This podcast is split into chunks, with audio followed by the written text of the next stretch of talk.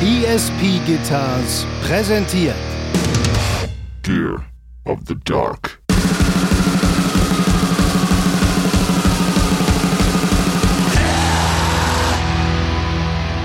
Ey, können wir nicht einfach eine traurige Ska-Band gründen? Ja, auf jeden Fall. Eine Suicidal Scar, Alter. Das ist überhaupt kein Problem.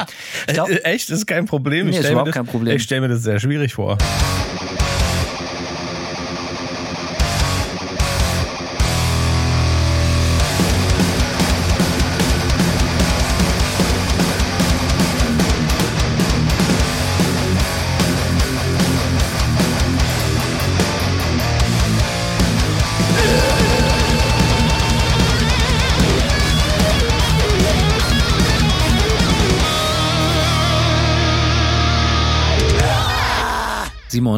Hanno? kannst du dich an eine Zeit erinnern, wo die einzig harte Währung auf dem Schulhof oder im Freizeit war, was hörst du eigentlich für Mucke? Ja, ziemlich gut eigentlich sogar. Und da war ich auch immer sofort out. Echt? War das so? Ja, bei uns in der Schule war war es auf jeden Fall nicht so richtig cool. Also ich, sa ich saß ja zwischen den Stühlen. Ich habe Hip-Hop gehört und deswegen fanden mich die Cool Kids okay. Äh, aber äh, meine Passion war schon eher Gitarrenmucke und dann habe ich halt da mit meinen Gitarrenmucke-Kumpels abgehangen. Also ich bin, ich konnte so ein bisschen auf zwei Hochzeiten gleichzeitig tanzen, eine Zeit lang. Aber mal davon abgesehen, ob das cool war oder nicht. Aber du kannst dich schon daran erinnern, dass das so auch so quasi die Leute definiert hat, mit denen man rumgehangen hat und, und auch wen man cool fand und wen man ganz offensichtlich nicht cool fand, Mhm. aufgrund der Musik, die die Leute gehört haben. Ja, Weil stell dir das mal Ja. heute vor, heute mit Mitte 30 oder so läuft man, äh, äh, geht man in eine Bar oder so, so und, und äh, man, man entscheidet darüber, ob man mit jemandem sich länger unterhält, einfach über die Frage nach so zwei Minuten wie in so Teenager-Kindertagen, was hörst du für Mucke? mhm. ja, so eine Leute gibt's aber auch in unserem Alter noch zuhauf. Echt? Ich, ich, ich, ganz ehrlich, ich kann mich nicht erinnern, wann mir das letzte Mal die Frage gestellt wurde, was hörst du eigentlich für Musik? Was, was für Leuten Nö, aber, aber Leute, die sich über ihren Musikgeschmack definieren und darüber ein Das- elitäres Verhalten äh, an den also Tag die legen. Leute kann man natürlich an der Wand zerreiben. Das weiß, das weiß ja nur jedes Kind. Ich Ja, meine aber nur da so wird wie- direkt Scheiße draus, ja. So, wie kommst du in eine Situation, dass dich jemand heutzutage fragt, so, ey Simon, was hörst du eigentlich für Mucke? So, Ja, äh, nee, wenn jemand okay. in dein Poesiealbum schreibt, oder was? ja, nee, dann so natürlich nicht. Also ganz so stumpf nicht. Obwohl, weißt du was, da habe ich gleich eine richtig geile Anekdote. Lass knacken. Und zwar auf Tour haben wir, äh, wir haben irgendwie in, ich glaube in Wolfsburg gespielt. Und da kam nach unserer Show kam so ein Typ zu mir an meint so, hey Simon, ne, äh, ich, ich bin total Fan von eurer Mucke und finde das alles so total interessant äh, und bla. Und das ja klingt irgendwie wie nix nix was ich sonst kenne so äh, was hörst denn du eigentlich so für Bands so ne und oder was was inspiriert dich so äh, äh, an Bands für die Mucke und dann habe ich halt angefangen so Bands aufzuzählen dann kam ich Celtic Frost und äh, damals habe ich äh, auch Deathspell Omega aufgezählt, die kann man jetzt nicht mehr so aufzählen. Da hat sich der Sänger als äh, ziemliche Pfeife geoutet mit sketchy, mit so sketchy Sachen. Aber jedenfalls, ich habe so ein paar Bands aufgezählt und nach so drei Aufzählungen, bei denen ich gemerkt habe, der Typ wusste einfach, kannte diese Bands einfach nicht. Also er hat dann schon glasige Augen bekommen und meinte dann halt einfach irgendwie nur noch so, ja, nee, ist okay. So mitten im Gespräch. Wie, hat, hat ihn einfach nicht umgehauen, deine Auswahl, oder was? Na, ich glaube, der kannte davon einfach nichts so und äh, der hatte wahrscheinlich gehofft, dass ich ihm seine Lieblingsbands aufzähle, so weißt du? Das ist natürlich geil. Leute, die in eine, in eine, in eine Unterhaltung starten, Ja. äh, mit der Hoffnung, genau die Antworten zu kriegen, die sie sich Ja. erhoffen. So wirkte das Ganze. Also es wirkte einfach wirklich so, als wäre äh, als wäre er enttäuscht davon. Vielleicht hat er was in unserer Musik gehört, von dem, vielleicht war er der Meinung so, ah, ich erkenne diese Einflüsse so und dann habe ich die ihm nicht runtergebetet so und dann äh, war er enttäuscht und hat dieses Gespräch halt einfach abgebrochen so. Ja, dann dachte ich mir auch so, ja, dann fick dich auch, ne? Gefällt mir ganz Also Grüße, Grüße an den, an diesen Otto, ja. Die Frage, warum ich die Frage gestellt habe, ob wann dich jemand das letzte Mal gefragt hat, was du für Mucke hörst, ist nämlich, weil wir uns eigentlich auch äh, relativ oft darüber unterhalten haben, was man eigentlich privat so für Mucke äh, hört. Und wir dachten, darüber sollte man einfach mal reden. Nicht, um jetzt den Leuten vorzubeten, um dieses pseudo-interessante Gespräch zu führen, was hören Simon und Hanno eigentlich für Musik, sondern eigentlich vielmehr daraus, wie, was, also wie kann es sein, also jetzt mal vom Standpunkt ausgenommen, du spielst ja jetzt nun in Bands oder hast in Bands gespielt, spielst immer noch in Bands mit einer gewissen Stilrichtung, Musikrichtung. Was muss man da privat für Mucke hören, dass dabei sowas bei rauskommt? Und die interessante Frage, und das soll ein bisschen das Thema sein heute, inwieweit beeinflusst der persönliche Musikgeschmack grundsätzlich das, Und tut er das generell, was man selber auf der Bühne für einen Kram verzapft? Das interessiert mich. Verstehe. Ja, es interessiert mich sehr. Es interessiert mich so sehr, dass ich dich zu mir nach Hause eingeladen habe, den Nudelsalat gekocht habe und ein schönes Brot gebacken habe. Das, und beides war wieder mal ausgezeichnet. Dankeschön. Würde ich hier übernachten, würden wir, mal wieder bis spät in die Nacht Nudelsalat essen. Das ist der Geheimcode. Du hast es verstanden, Simon. Ähm, denn, denn manchmal, wenn ich so ein, mich in einer Bar wiederfinde oder nach einem Konzert und die Leute fragen mich, was, was hörst du für Mucke? Die Leute sind oft sehr enttäuscht. hm. Ja, also hast du die gleiche Erfahrung wie ich eigentlich so ein bisschen gemacht. Ja, nur ich habe dann ja, aber guck mal, naja, das ist ja schon sehr anders. Wenn du bei dem Konzert von Nightmare oder W-Farm oder so und dann Mhm. zählst du auf, so ja, Celtic Frost, äh, äh, Death Bell Omega oder so, ähm, das sind ja Bands, die schon irgendwie auch äh, nicht in eine ähnliche Kerbe hauen, aber trotzdem auch bisschen- bisschen sie, sie ja, spielen ja. extrem Metal, so, weißt Ja, du, um mal jetzt plakativ zu sprechen, so, weißt du.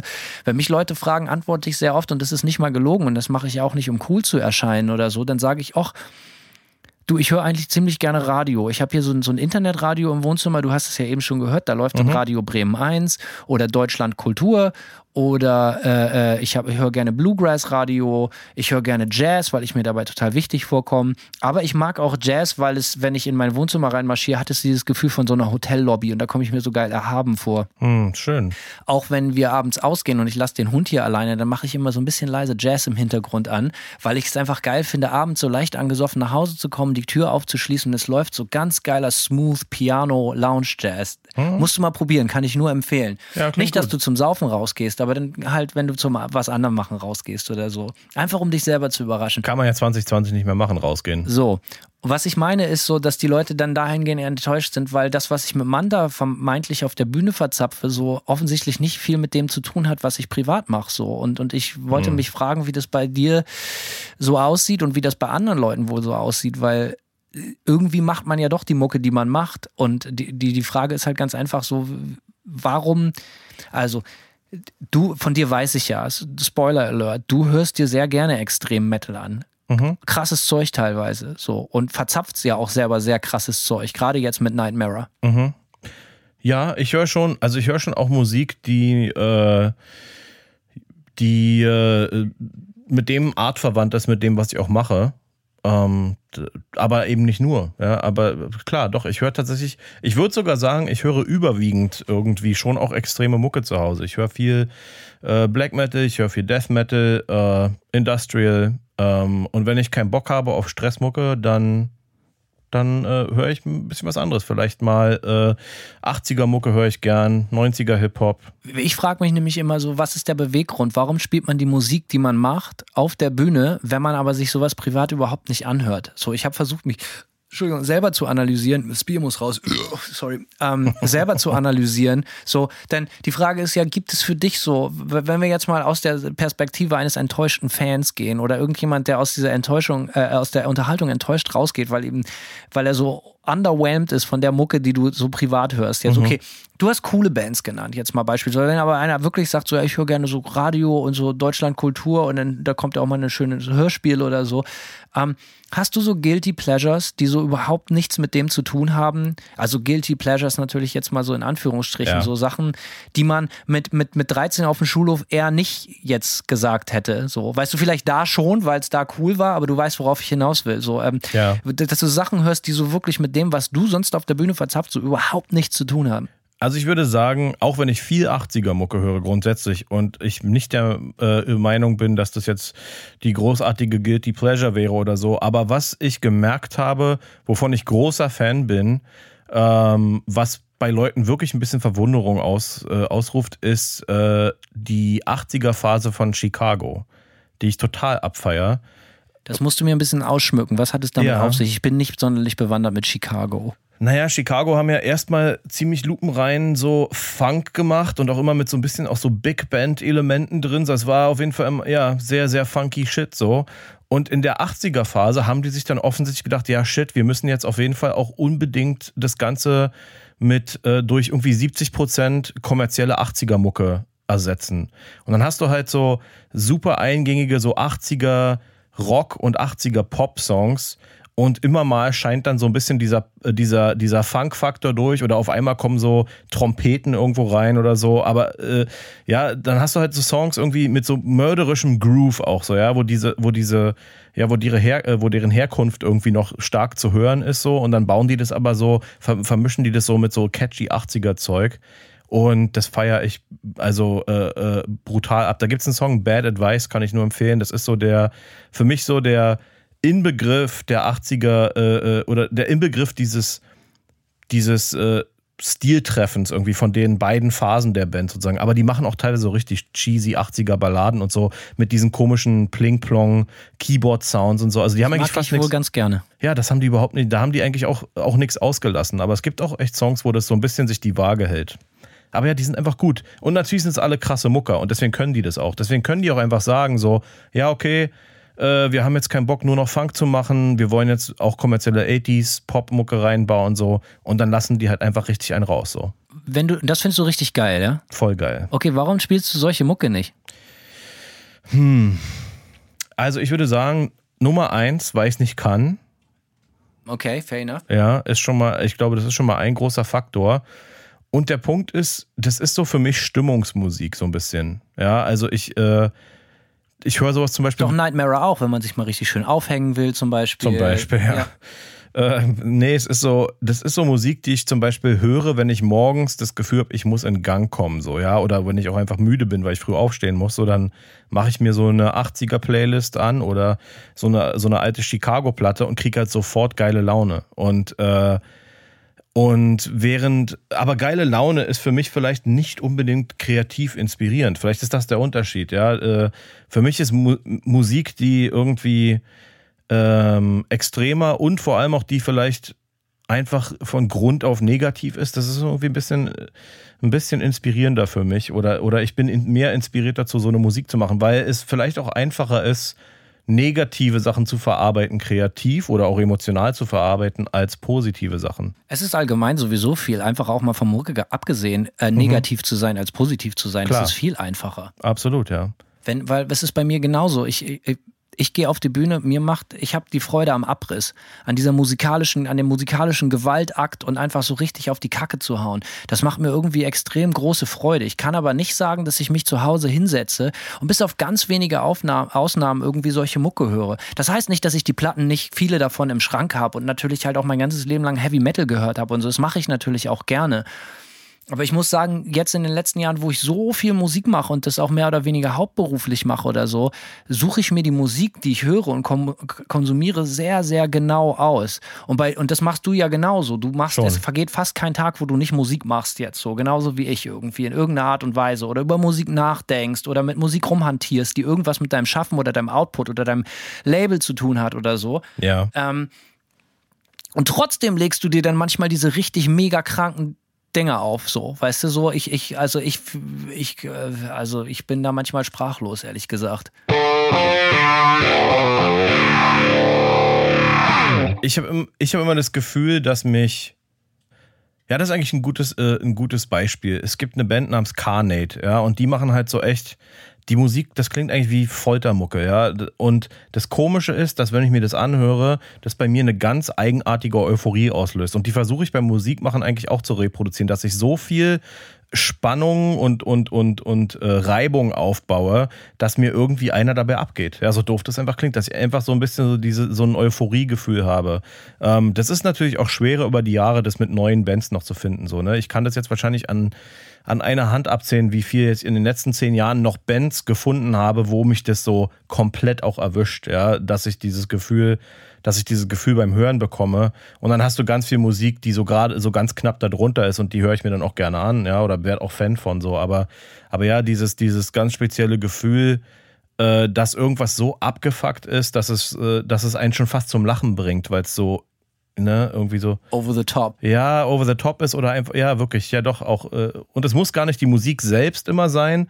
äh, oder, oder äh, es muss nicht besonders fett produziert sein oder so, ja. Es muss jetzt nicht so sein, dass es wie Krieg der Sterne klingt, so, sondern manchmal ist es ja auch, sind auch leise Momente so, ja, die einfach, aber die so abgefuckt sind oder es gibt irgendeine so eine Reibung in einem Song, die so ekelhaft ist, selbst wenn sie subtil und leise ist, dass man, dass einem so ein bisschen so der Adrenal, das Adrenalin durch den Körper schießt auch so. Also ich höre auch schon gerne mal hin und wieder harte Musik, wenn ich die so auflege und so. Ich muss eher sagen, aber dann höre ich eher so Gassenhauer, die wirklich so groovig sind, die mich jetzt nicht so, Ja, macht auch Spaß. die mich klar. nicht so herausfordern oder, oder wo ich keinen, keinen Künstler, also wie soll ich das sagen, aber ähm, ja, die, die halt einfach eher so, ja, viel gut Mucke. So, das ist für mich dann im härteren Bereich so Sachen wie Bolt Thrower, Ja, mag, mag ich auch. gern.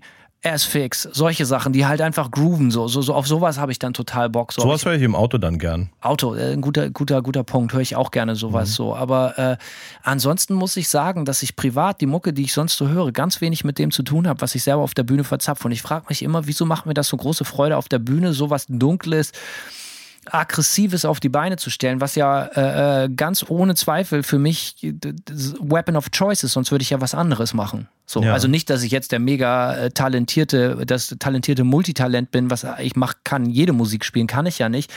Unsere Musik ist ja auch sehr simpel und auch, auch das feiere ich ja wiederum, so dass das eben so, so geil simpel und teilweise eindimensional ist. Ich habe da ganz große Freude dran. Ja. Ich habe aber sonst, glaube ich, bin ich, bin ich schon so. Manchmal, wenn ich, also so Mucke, die ich mir anhöre, du, oder wenn ich mir zum Beispiel deine Bands anhöre, so, ne? Also ich hoffe, ich trete jetzt nicht zu nah. Du mach. Aber ihr seid ja zum Beispiel jetzt nicht sonderlich Hookline-orientiert. So, ne? So, du, du magst, du stehst nicht so auf Momente von, von wegen Hooks, alle singen mit und liegen sich in den Armen.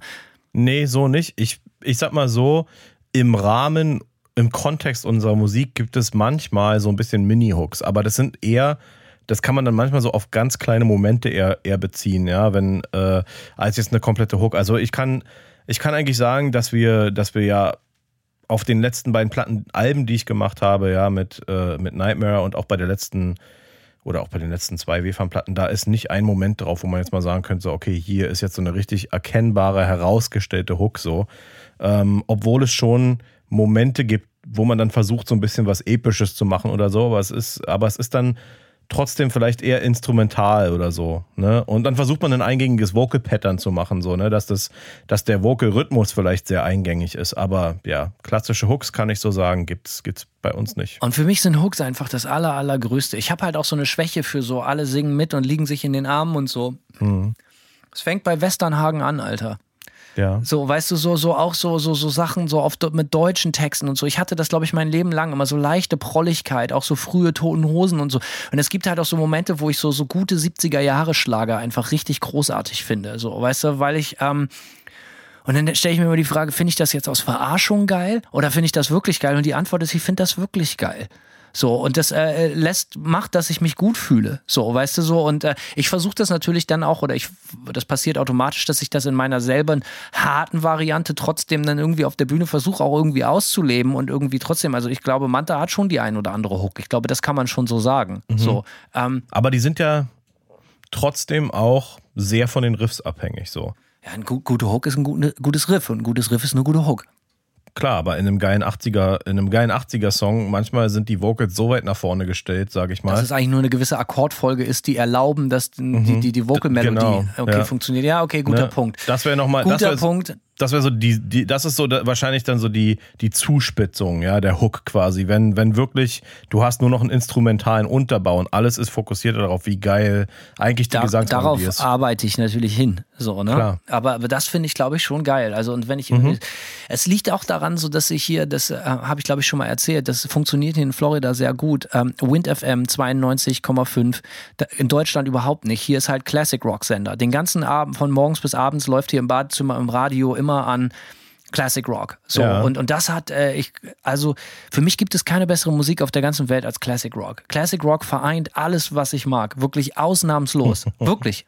So, wenn ich, wenn ich sage, so, ey, ich, ich bin cool damit, nie wieder was anderes zu hören als Classic Rock, wenn es sein müsste, wenn ich mir was aussuchen müsste. So, und das, das merke ich immer wieder. Ich glaube, ich glaube, die Quintessenz ist, ich bin einfach wirklich sehr, sehr einfach gestrickt. Vielleicht viel einfacher als du. Ja, keine Ahnung. Ist, dann habe ich natürlich auch wieder so Ausfälle, die manche Leute überhaupt nicht peilen. So, ne? So, Na, lass mal hören. ja, ich stehe zum Beispiel echt auf Reggae-Musik, so, ne?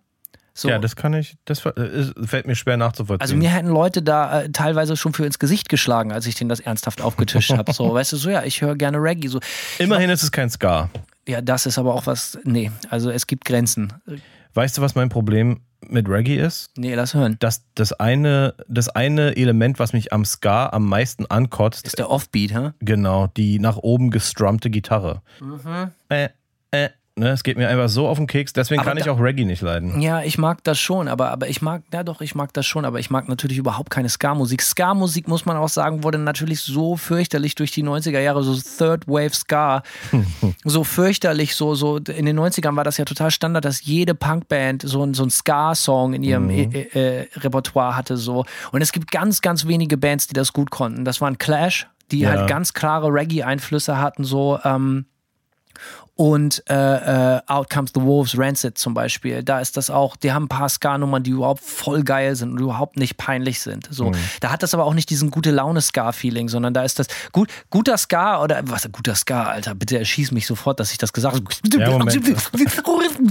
Wir haben jetzt so zurückgespult. Ähm, Ska-Musik, wenn, äh, ka- kann man sie akzeptieren, wenn sie irgendwie so eine traurige, melancholische Ader hat. Aber letztendlich können wir uns alle darauf einigen, dass Ska das aller, Allerschlimmste ist. Ey, können wir nicht einfach eine traurige Ska-Band gründen? Ja, auf jeden Fall. Eine Suicidal Scar, Alter.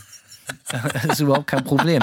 Glaub, Echt, das ist kein Problem. Nee, ich ist überhaupt das, kein Problem. Ich stelle mir das sehr schwierig vor. das Ding ist mit Reggae halt auch, vielleicht bin ich da halt auch einfach so, so, so, so äh, äh, vielleicht bin ich da auf auch einfach so ein gefundenes Fressen, so irgendwas berührt mich da. Vielleicht ist es so eine Pseudo-Religiosität auch so. Ne? Da sind Westeuropäer und Amis natürlich immer sehr, sehr ähm, gefundenes Fressen für. Pathos. Oh, Pathos, aber ey, Pathos ist für mich was Gutes. Ja, voll. Pathos in Musik kann. Pathos ist richtig gut.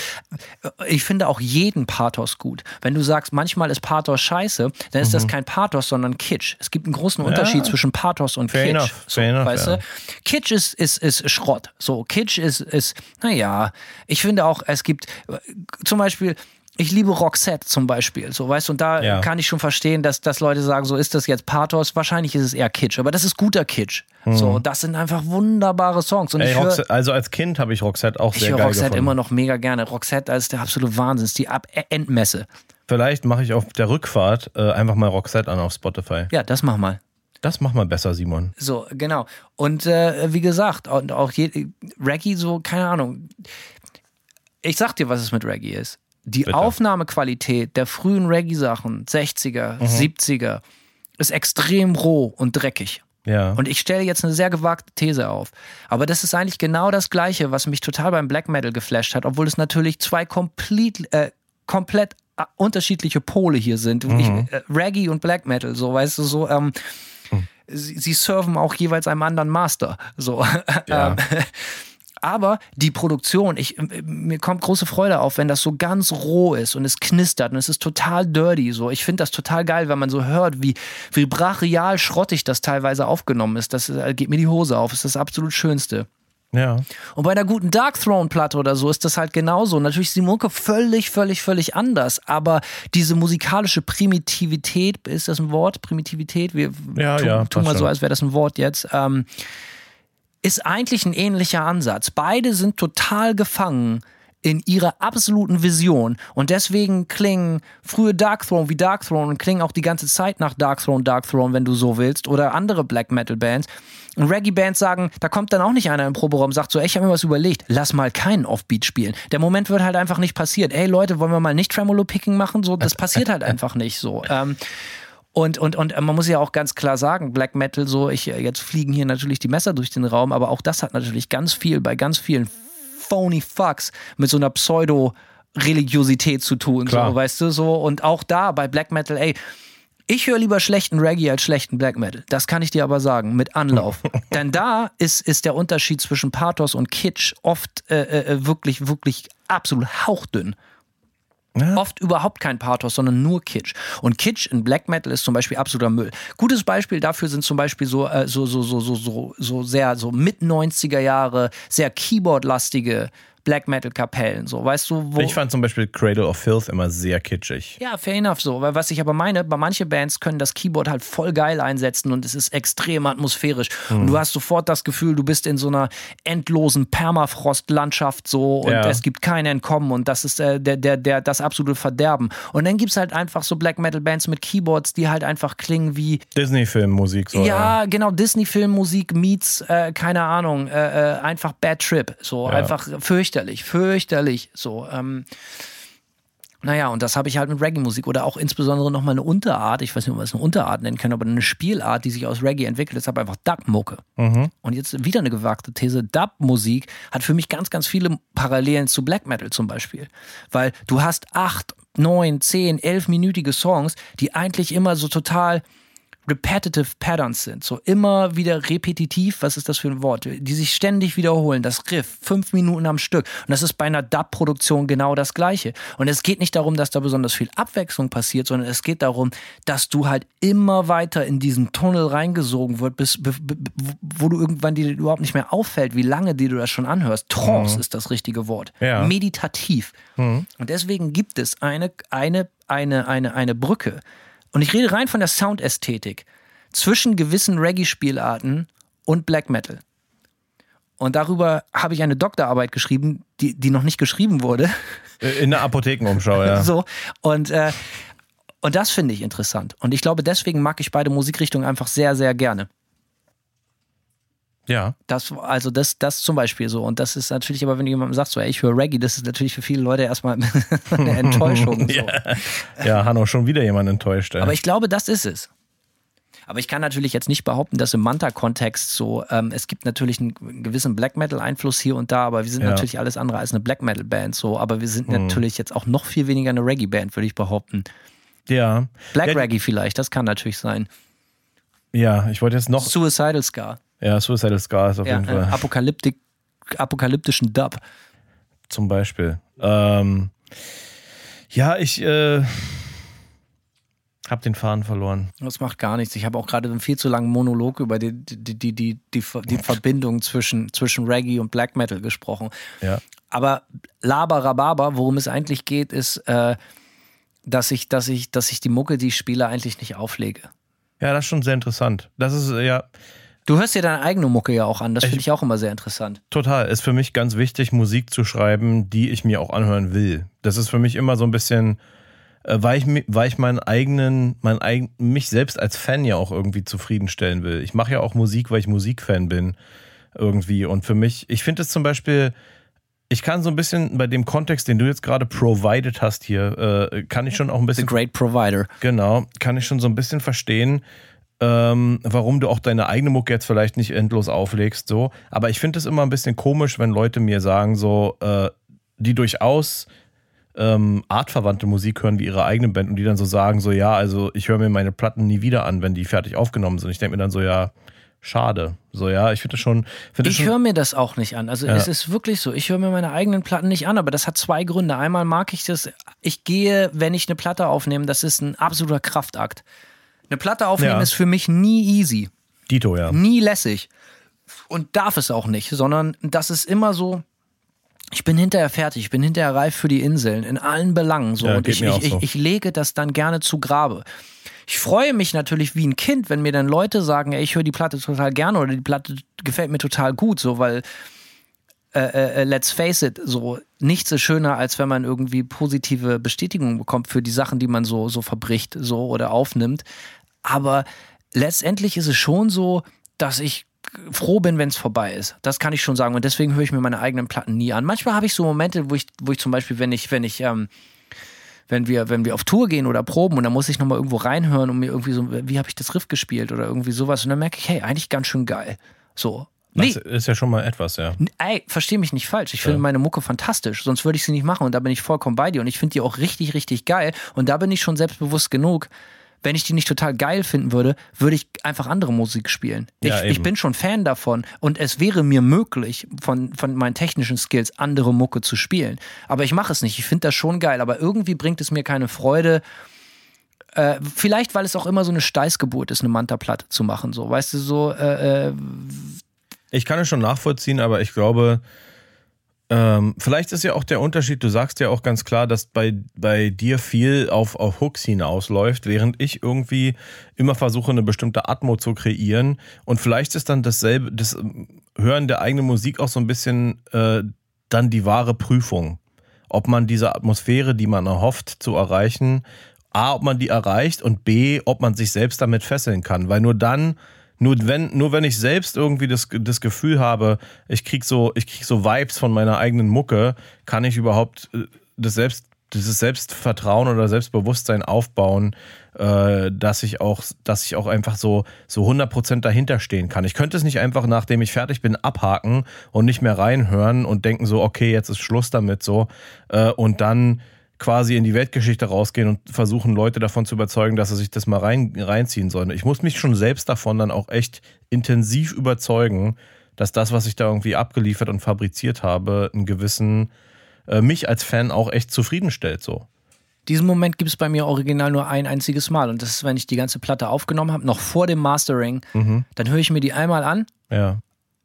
Und wenn sie dann richtig geil ist, dann wird das abgehakt, dann ist das okay, fair enough, that's it. Mhm. So, und, und, und das passiert schon. Und wenn es nicht richtig geil ist, dann kommt es halt nicht raus. Ende aus Nikolaus. So, wir waren da halt auch sehr Hardliner jetzt so auch so, da musste sich zum Beispiel, als wir bei Blast gesigned waren, die mussten sich da wahrscheinlich auch erstmal dran gewöhnen, dass es hieß so, ja, wir schicken euch keine Demos und wir wollen auch kein RNA im Studio haben oder der mal vorbeikommt und kann ich schon mal was hören. Nee, gibt's nicht. Sondern ich nehme das auf, dann hören wir uns das an, Irinsch und ich, und dann finden wir das entweder geil oder nicht. Bisher fanden wir es Knock on Wood immer geil aber wir halten uns schon diesen Moment vor, mhm. behalten uns diesen Moment vor zu sagen, so ja, das ist es einfach nicht. Und das kann immer passieren, dass man auch was macht, wo man sagt, so ja, das entspricht nicht meinem Standard oder das finde ich nicht gut oder so. Ja. Ähm, aber sonst, es erinnert mich einfach zu, ey, Laberababa, ich versuche halt auch die ganze Zeit, es interessiert mich dann hinterher auch einfach nicht. Ich bin halt auch so, ich habe so eine kurze Aufmerksamkeitsspanne. Mhm.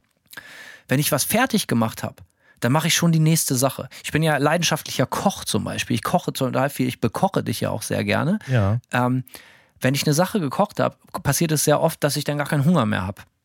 Weißt du? Mhm. Und ich koche dann gleich was Neues, obwohl ich überhaupt keinen Hunger habe und stelle es einfach in den Kühlschrank. So, weil mir einfach das Kochen so Spaß macht. Aber oft macht mir das Kochen mehr Spaß als das Essen. Mhm. Und das ist, ist beim, beim, beim, beim Musikschreiben, Musik aufnehmen, Musik machen oft ähnlich. So, ich bin dann, ich brauche dann auch so diese, diese, diese Distanz. Trotzdem kommt es natürlich vor, dass ich mir ein paar Jahre später dann manchmal eine Platte von uns, aber die ganz anhören, never, nie. Überhaupt, also es kommt wirklich nie vor, dass ich mal so eine Manta-Platte komplett durchlaufe. Es ist nicht einmal passiert. So. Ja, doch, ich höre ich hör wirklich die, in den ersten Wochen in den ersten Wochen, nachdem, die, nachdem ich die Master bekomme, höre ich die durchaus ein paar Mal. Auch in so verschiedenen Szenarios. So dann mal im Auto, dann gehe ich mal nachts Auto fahren und höre mir die Platte an.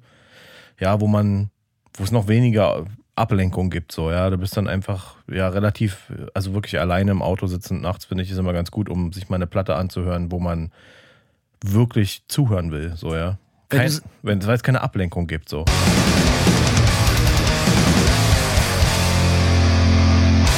Wenn du sagst 80er Jahre Phase Chicago, was hast du noch für, für, für Leichen im Keller? Wenn du sagst so, ja, okay, das gibt's, gibt's noch so Sachen, hörst du gerne. Ich zum Beispiel höre richtig gerne, wenn ich besoffen bin oder so, kann ich mir so richtig geil. Ich habe hier ja wirklich nichts zu verlieren. Also wirklich, äh, ich höre dann, finde ich so richtig geil, so richtig geil schrottigen Vocal Trance. Nee, ich habe ich hab nichts. Ich habe irgendwie nichts so richtig. Vielleicht bin ich da ein bisschen eindimensionaler, was das angeht. Ja. Ne, offensichtlich.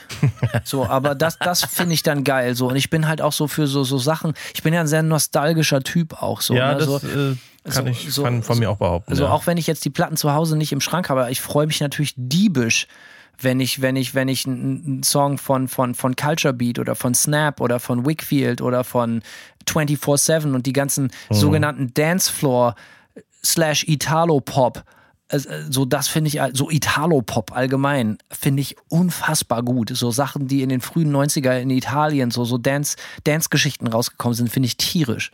Mach mal ein Beispiel, vielleicht kenne ich ja was. Kann, kann ich nicht. Ein, okay. Ähm, ähm, wie heißt der noch? Moroda, Gigi Moroda, Moroda oder so, der auch so Filmmusik gemacht hat. Oh Gott, wie heißt denn der Vogel? Egal, hat auf jeden Fall einen total coolen, halbitalienischen Namen. So, aber so, das ist halt, das haben die Italiener einfach so total drauf gehabt. So diesen, diesen, ja, und da reden wir über Kitsch. Äh, ich wollte gerade also sagen, da da- reden wir ja, über ja. Kitsch. Aber das sind halt Hooklines, die knallen, Alter. Da freue ich mich natürlich Wenn ich tierisch drüber. Italien und Trance höre, muss ich natürlich auch an Eiffel 65 denken. Ja, aber das ist halt nicht geil. nee, das ist auf keinen Fall Da, geil. das ist nicht geil. Eiffel 65, wann war das? 2099 oder so? War 99, 2000? ich kann es dir nicht sagen, ey. Und hier jetzt natürlich auch äh, geheimes Insiderwissen so. Der Song I'm Blue von Eiffel 65, ja, Mhm. das ist ein, ein eiskalter Rip-Off für Musik, die später als Two-Step bekannt wurde. Und der erste wirklich bekannte kommerzielle Two- Two- Two-Step-Song war King of My Castle. So, sagt ihr jetzt wahrscheinlich auch. Mhm. Doch, so, ja. So. ja. Ja. Und, und wenn, vergleich, ich, ja. ja. Vergleich die beiden Songs mal, da liegen zwei oder drei Jahre zwischen so. Okay. Und dann wurde das mega kommerz. Aber die Ein Blue ist natürlich, oh, Alter, ist das so fürchterlich. Aber worüber reden wir hier überhaupt, Simon? Also wirklich, also das kann man ja wirklich keinem erzählen. Ja, ich ich meine, wir erzählen es gerade allen, aber. ich wollte mich einfach mal blau ärgern. ja, da habe ich dann Au. so- Au. Ah. Mann, Mann, Mann, Mann, Mann, Mann. Ja, aber so sieht's aus. So. Aber wenn du sagst, ey, ich erzähle hier dir einen von Rabbi, äh, Reggae, ich Ja. erzähle dir was von Dub, ich erzähle dir was von Italo-Pop, von Dancefloor, ich erzähle dir was von Westernhagen, Toten Hosen, Schlager. Und ich habe 80er. Ja, du, du sagst ja, ich mach die 80er Chicago-Phase ganz gerne. Ja, das ich kann mag- doch nicht sein. Ich Simon. mag da auch muss sonst es 80er Mucke. Ich mag auch Phil Collins so. Ja, ich auch. Peter Gabriel, was auch immer. Ey. Sledgehammer, ja. Ja, alles so. Ich mag, äh, also 80er, äh, geile 80er Popmucke, geile 80er Rockmucke. Es gibt auch so richtig, ne, so Hair-Metal-Sachen, die auch eigentlich ganz geil sind, weil auch die Bands ja damals, da. Cinderella höre ich gern. Cinderella, ja, Cinderella hat, äh, habe ich das Gefühl, haben in den letzten Jahren so ein, so ein bisschen so, äh, keine Ahnung, das ist so Ich war Cinderella-Fan, bevor ich wusste, wie Cinderella klingt, weil ich einen richtig geilen Cinderella-Aufnäher hatte von, vom Flohmarkt. geil. Ja, ich bin gerne Fan von Musik, die ich nicht kenne. Das hatte ich als Kind und als Jugendlicher sehr oft, dass mir so. So habe ich zum Beispiel die wunderbare Band Nazareth kennengelernt. Nazareth ist dir sicher ein Begriff, Ja, ja. Ne? So, äh, weil die hatten richtig kranke Monster auf ihren Covern. So, und da immer auf dem Flohmarkt irgendwelche Tapes und so mitgenommen. So, und dann festgestellt, hey, das ist eigentlich richtig geil. Classic Rock natürlich, so, ne? Aber Nazareth richtig gut und abgefuckte Monster auf ihren Plattencovern. Herrlich. Ja, ich überlege sonst, ob ich noch irgendwas habe, wo ich jetzt echt sagen könnte, ja, klar würde ich jetzt gern sagen, Du sagst ja, du hörst gerne Rap und Hip-Hop. ja, aber auch ehrlich gesagt nichts, was wirklich cheesy ist. Ich, nach meinem Empfinden. Darum geht es ja nicht. Es geht nicht Ja. um cheesy, sondern es geht Ja, ja. darum, dass es eine Diskrepanz gibt zwischen dem, was du privat hörst.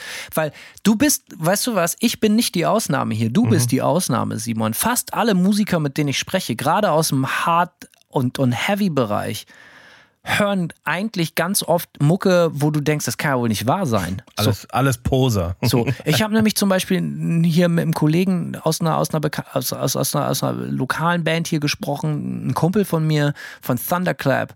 Und wir, wir haben uns total gefreut, diebisch wie Kinder gefreut, als wir herausgefunden haben, dass wir beide riesige Fans von den Carpenters sind und von den Monkeys. Kennst du die Monkeys? Ja, kenne ich alles, ja. So, so, so, das ist doch der absolute Wahnsinn.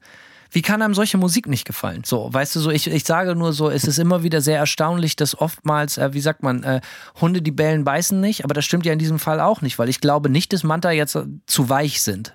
Also, das ist, glaube ich, nicht der Fall. Nö. So, äh, und, ne? und ähm, Quintessenz ist, dass ich mich halt immer gefragt habe, wieso gehe ich da auf die Bühne und brüll wie so ein Berserker und, und, und spiele diese bulligen Riffs und, und, und, und, und mach diese primitive Mucke ja halt auch mit Texten, die halt wirklich düster sind. So, was, was ist da der Beweggrund? Was, äh, und ich glaube, es ist halt einfach die absolute Freude am Dunkeln.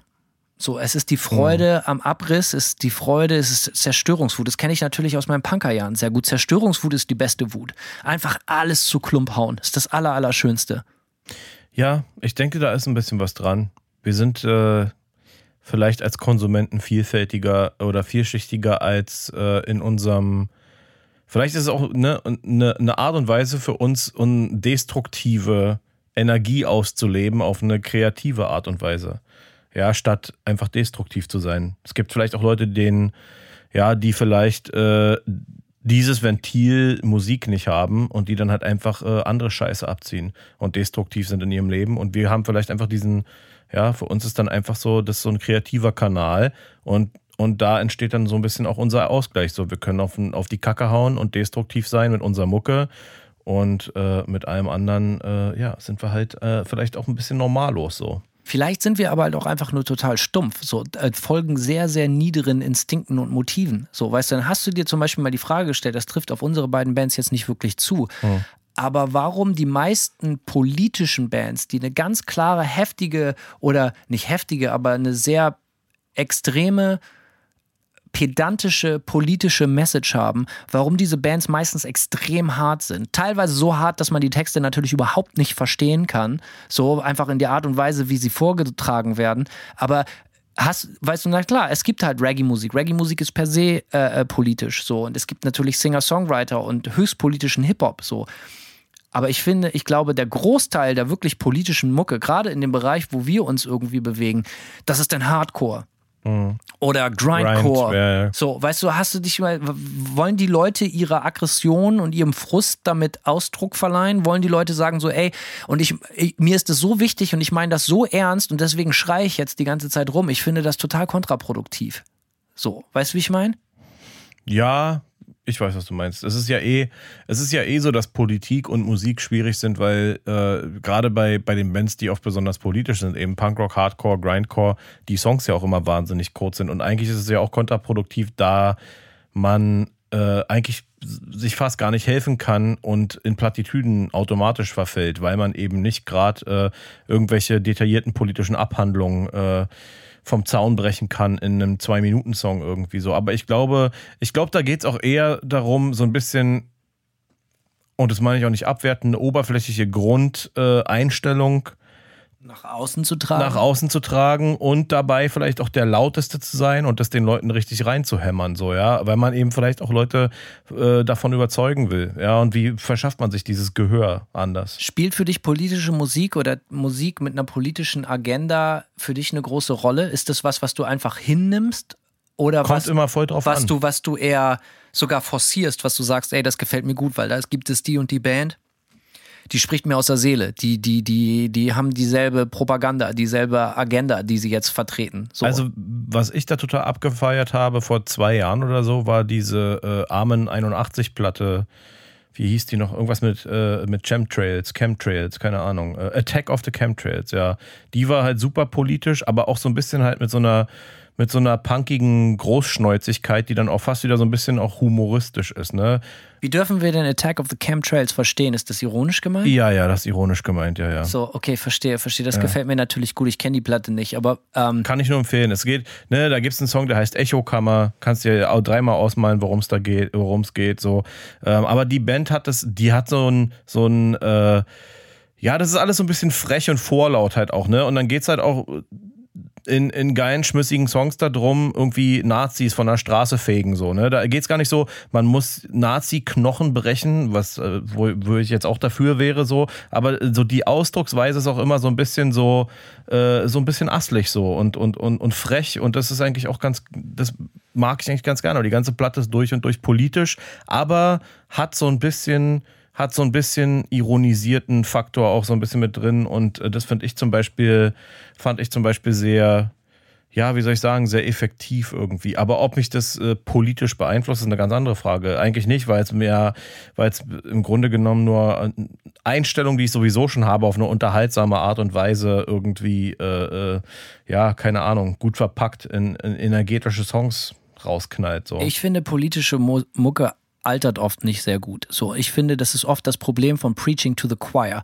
Das Ja. ist Musik von Leuten, die es eh schon wissen, äh, erzählen ihren Fans, die es meistens sowieso schon besser wissen. Und es geht hin und her.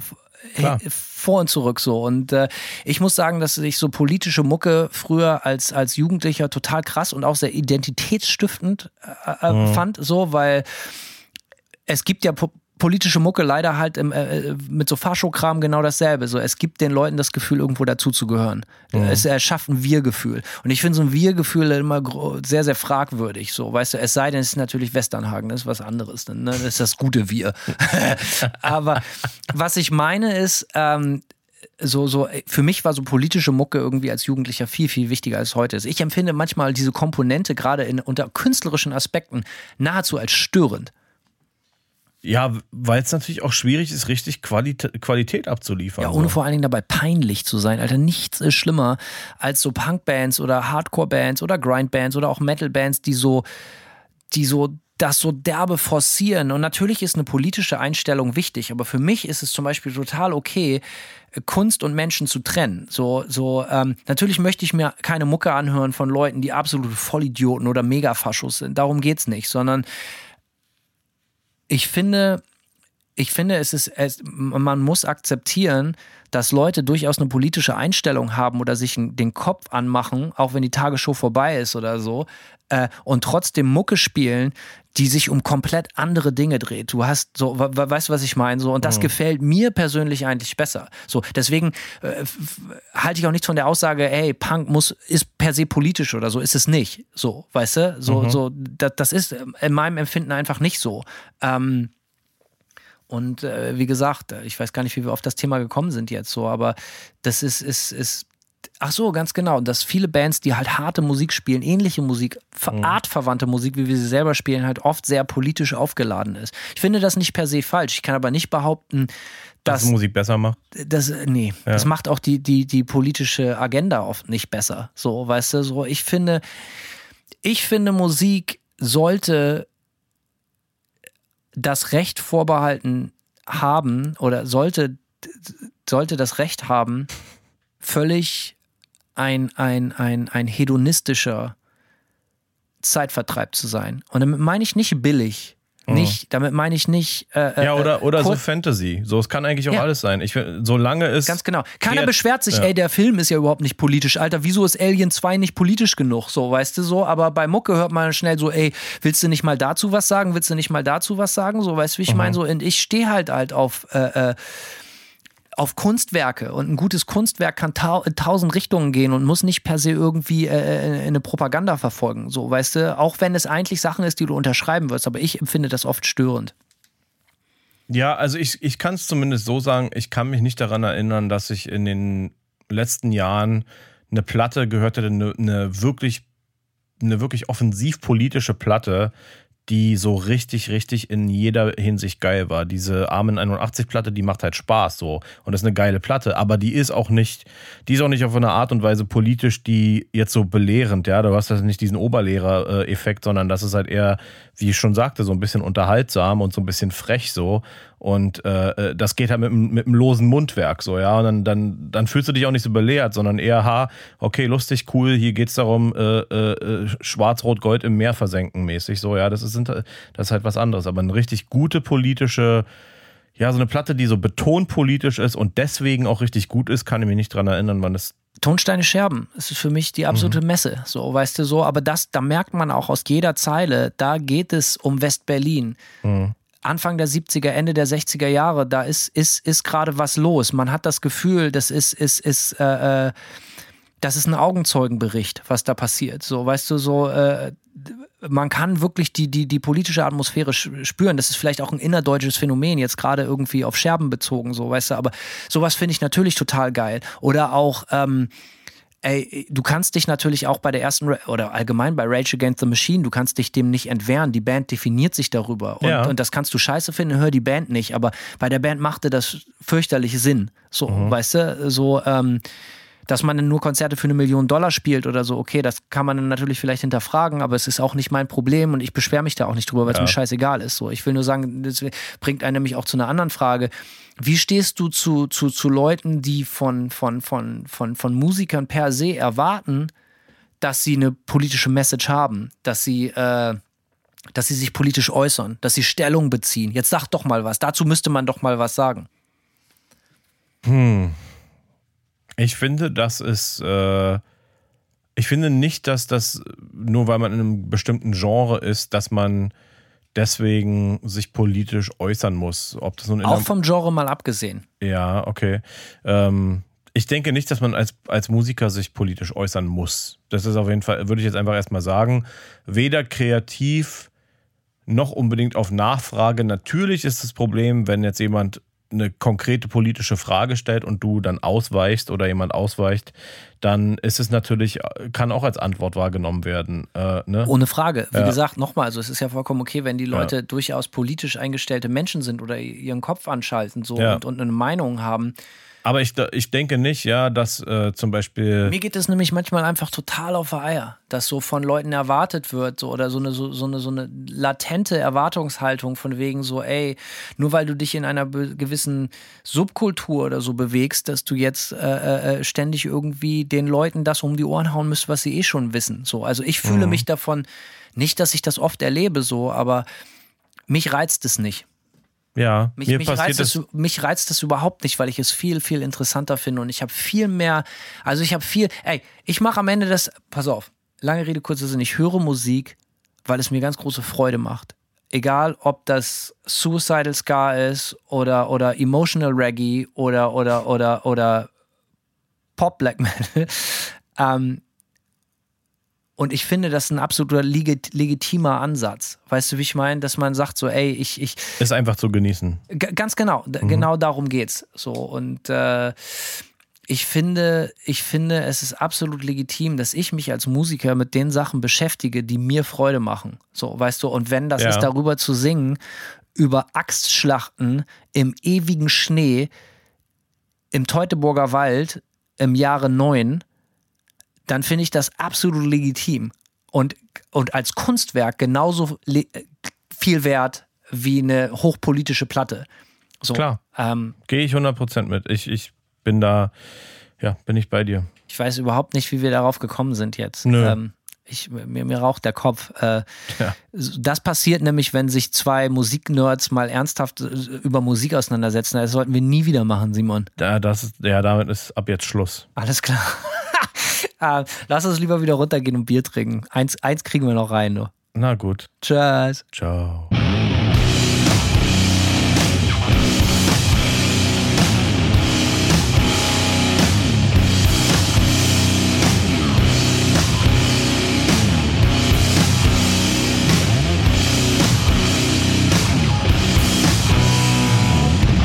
serve one master. That is destruction.